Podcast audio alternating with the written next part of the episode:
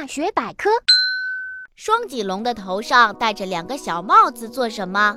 你知道侏罗纪早期恶魔是谁吗？他就是双脊龙。双脊龙和后来出现的大型肉食性恐龙相比，体型显得比较苗条。